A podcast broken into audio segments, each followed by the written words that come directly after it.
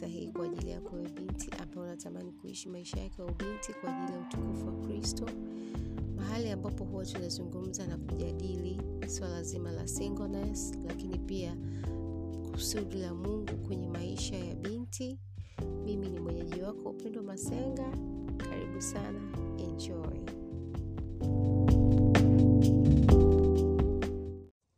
So, uh, kwa neema ya Kristo tuko episode ya tano na leo tutazungumzia kwa nini uko hai.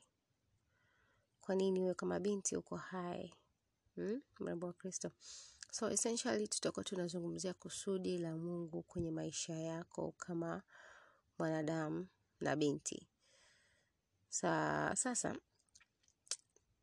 tunatamani kufahamu kusudi ni nini? Kusudi kwa lugha rahisi kabisa ni sababu ya kitu au mtu kuwepo, au kwako kama binadamu, sorry, kusudi ni uh, sababu ambayo Mungu ameruhusu uje duniani, kwa maana ya kwamba mpaka Mungu ameruhusu uje duniani ukazaliwa na uko hai mpaka leo, kuna vitu fulani ambavyo ni lazima uvikamilishe katika kipindi ambacho katika kipindi chote cha uhai wako hapa duniani. Na jambo lingine, kusudi linatokea wapi? Unajua, tuko katika ulimwengu ambao umekuwa ukisisitiza sana katika swala zima la kujua au kutambua kusudi lako. Kila mtu yeye ni purpose, purpose, purpose, purpose. Lakini hii purpose unaijulia wapi? Unaitoa wapi? Na kumekuwa na nadharia mbalimbali. Sasa si- siko hapa kwa ajili ya kujadili hizo nadharia na kambi mbalimbali, lakini ninachojua mimi ni kwamba kusudi halisi la wewe kuwepo duniani mpaka leo linatoka kwa Mungu Mwenyezi aliyekuumba. Basi Mungu ndo anayejua kwa nini uko duniani. Mungu ndo anayejua kuna vitu gani unatakiwa uvikamilishe katika kipindi chako cha uhai hapa duniani. Na kwa sababu hiyo basi, kusudi lako linapatikana kwa Mungu pekee na si vinginevyo. Baada ya kujua kusudi lako, kusudi ni nini na kusudi lako linatoka wapi, natamani tu, tuzungumze misingi minne kabisa, misingi minne ya kusudi. Uh, msingi wa kwanza ni kwamba kusudi hilo sio la kwako, ila ni la Mungu. Ndio maana mimi huwa napenda zaidi kuseme, napendelea zaidi kusema kusudi la Mungu ndani ya maisha yako au kusudi la Mungu kwenye maisha yako. Unajua, ukisema tu kusudi kama kusudi, unaweza uka, uka, uka, ukaamua ku, ku, ku, ku, kuli, ukaneza, ukisema tu kusudi bila kuindi, kuindicate au bila kuonyesha kwamba linatoka kwa nani, unaweza ukalifanya hilo kusudi it's about you, yani inakuhusu tu wewe. Lakini the moment ukitambua ni kusudi la Mungu kwenye maisha yako, ku- ku- ku- ku- kuna kuna kitu utajifunza hapo. Sasa kwa nini tuseme kusudi la Mungu kwenye maisha yako? Sababu ya kwanza ni kwamba yeye ndo aliyekuumba, na kwa sababu yeye ndo aliyekuumba, ndo aliyekufinyanga, ndiye aliyekuunda, anakujua vyema, anakujua vizuri zaidi kuliko mtu yoyote yule. Ndio sababu tunasema anayo haki na ni halali kusema kusudi la Mungu kwenye maisha yako. Mungu ndo aliyekuumba na Mungu ndio anayekujua vyema zaidi kuliko mtu yoyote. Lakini kitu kingine ni kwamba kwa nini nasema ili kusudi sio la kwako, ni la Mungu, ni kwamba kusudi la Mungu ni kwa ajili ya utukufu wa Mungu mwenyewe.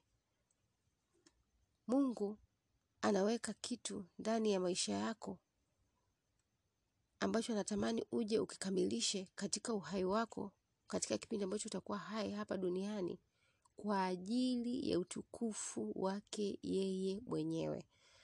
It's not about you. Hili kusudi sio kwa ajili ya wewe kuonekana au kujulikana kwamba yeye ni mimi nafanya kitu fulani, ni kwa ajili ya nguvu zangu, sifa na utukufu ni kwangu. Hapana, neno liko wazi.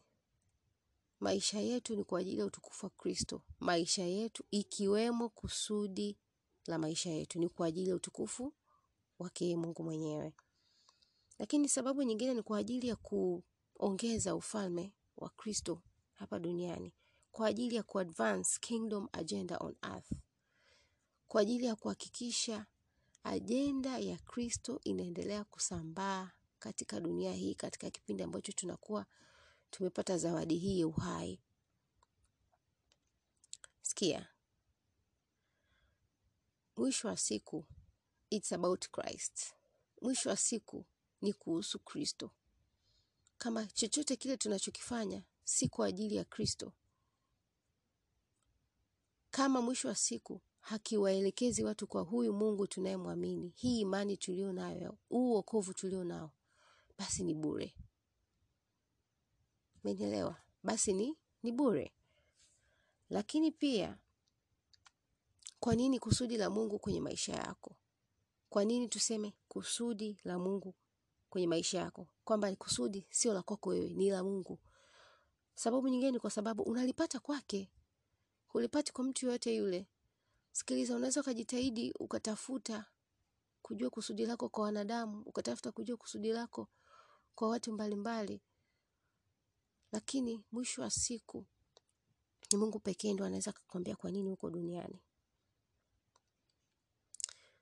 Huo uh, ni msingi wa kwanza. Msingi wa pili ni kwamba unamhitaji yeye ili uweze kuliishi kusudi hilo kikamilifu. Unaweza ukajaribu kuliishi kusudi bila kumhusisha Mungu.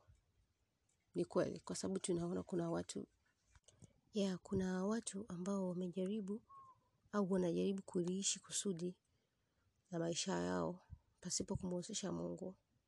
Watu wa aina hiyo wapo wengi sana, lakini hasara ni kwamba unapojaribu kuliishi kusudi la maisha yako bila kumhusisha Mungu, hutaweza kuliishi hilo kusudi kikamilifu, kwa sababu ili uweze kuliishi kikamilifu unamhitaji ambaye alikuumba, alikufinyanga, alikuunda, akuwezeshe. Kwa sababu mwisho wa siku kusudi la Mungu ni kubwa zaidi yako, it's bigger than you. Linazidi uwezo wako, linazidi akili zako, linazidi imani yako wakati mwingine, kwa sababu kuna wakati Mungu atakutaka ufanye vitu ambavyo kwa kweli ukijitazama viko nje kabisa ya uwezo wako. Unaona kabisa huwezi, lakini kwa sababu yeye ndo aliyekupa hilo kusudi, yeye ndo anayekuwezesha. Na wakati mambo yanapokuwa magumu, inapoonekana kama haiwezekani, unayo sehemu ya kurudi na kusema Mungu Baba, naomba unisaidie. Roho Mtakatifu niwezeshe. Lakini ukifanya kwa nguvu zako, hutaweza. Utamfuata nani? Mwisho wa siku binadamu wengine na wao wana ukomo wa uwezo wa kufanya mambo fulani, lakini Mungu hana huo ukomo. Mungu anaweza kila kitu na kila kitu kiko ndani ya uwezo wake. Hakuna ambacho kinamshinda Mungu. Mungu anaweza kila jambo. Neno liko wazi kwamba hakuna neno lililo gumu kwake. Sababu nyingine kwa nini unamhitaji Mungu ili uweze kuliishi kusudi lako kikamilifu, au rather kusudi lake ndani ya maisha yako kikamilifu, ni kwamba matokeo na mafanikio ambayo yatatokana na hilo kusudi yataweza kuwa maintained. Yaani ni mafanikio ambayo hayatashuka chini. Unajua ukienda wewe kama mwanadamu, ni rahisi sana kufika wakati na ukakwama, ukashindwa kuendelea.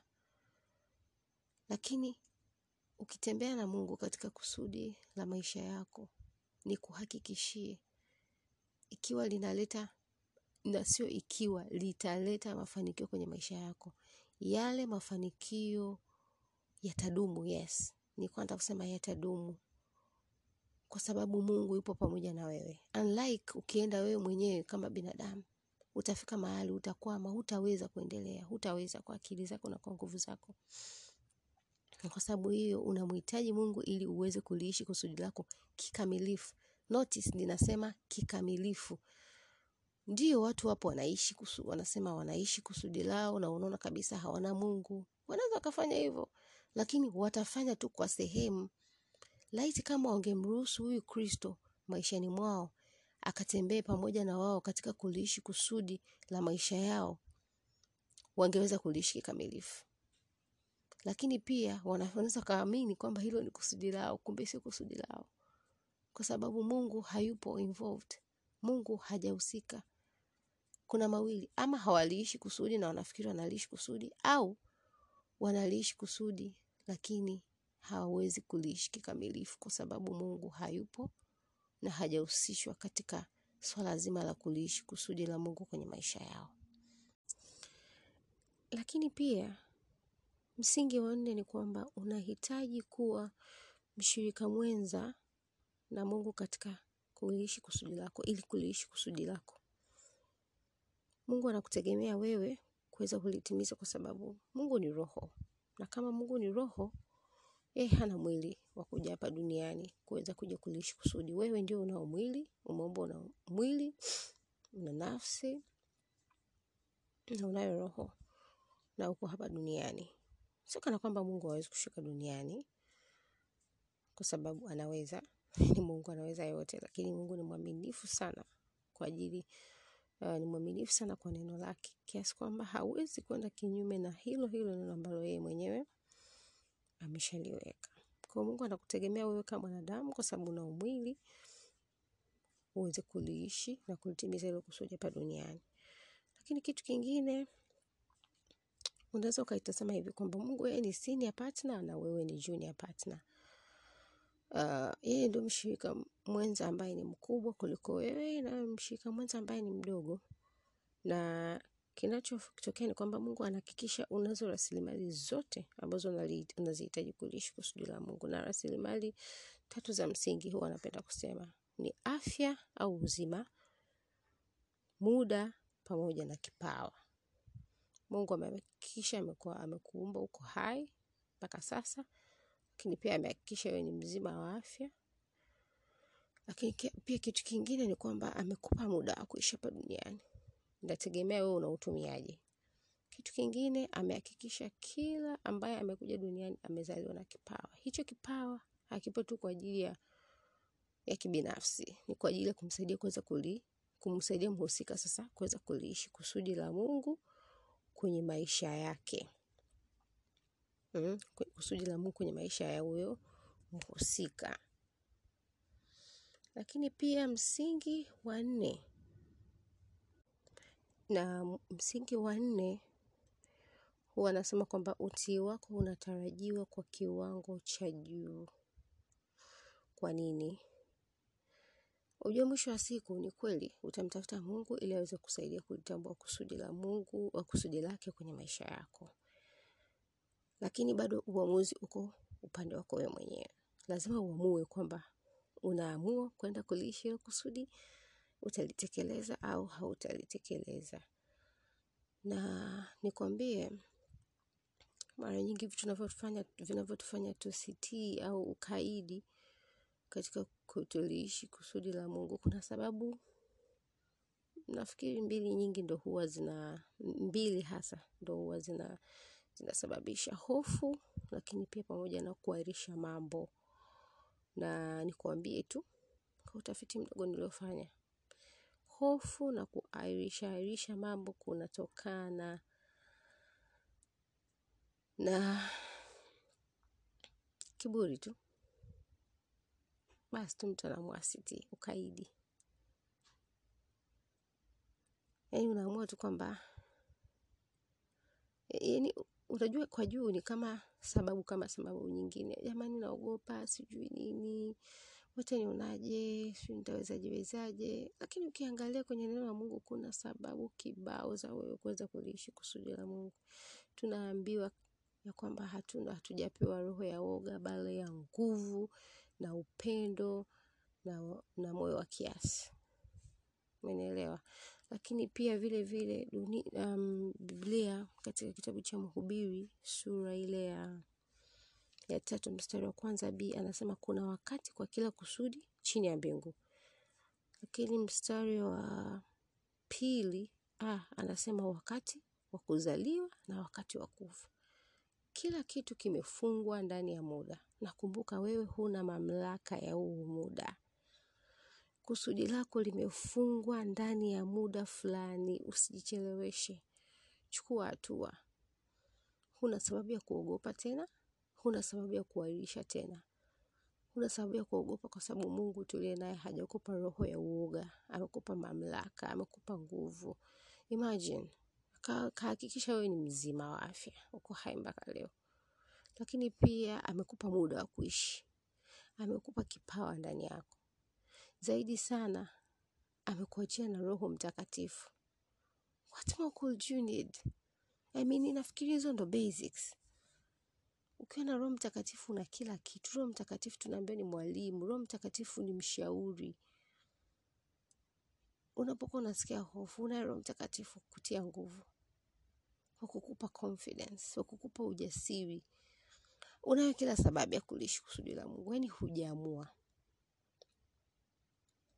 yaani mwisho wa siku nimekuja kufikia uh, uh, hitimisho ni kwamba hatuamui tu ndio maana nasema ni lazima uwe mtii.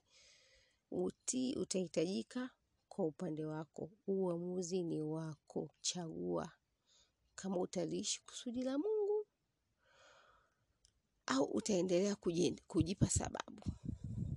Lakini kumbuka tu kwamba siku ya mwisho utasimama mbele ya kiti cha enzi na kutoa sababu mbele za mungu kwa nini ulishindwa kuutumia uhai wako. Pumzi nzuri ambayo mungu amekupa zawadi ya uhai kuliishi kusudi. Na nikwambie hautakuwa na sababu.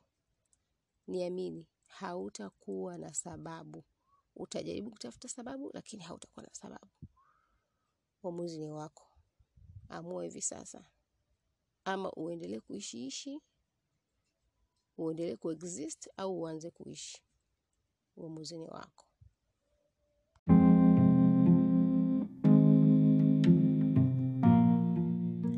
Mrembo wa kristo asante sana kwa kusikiliza podcast yetu ya binti wa yesu. Na natamani unisaidie jambo moja au mawili kwanza kabisa kupitia platform yoyote ile ambayo unasikiliza tafadhali. Kama unaweza kusubscribe tafadhali subscribe. Kama unaweza kuacha review tafadhali tuachie review. Lakini pia kama umebonyeza moja kwa moja kupitia linki ya enka tafadhali weka nyota pale favorite yani. Lakini pia kitu kingine tafadhali share tafadhali share uh, podcast yetu pamoja na watu wengine wengi zaidi mabinti wengine wengi zaidi wa kristo ili kila mtu aweze kufaidika nayo. Ubarikiwe na uwe na siku njema. Babaye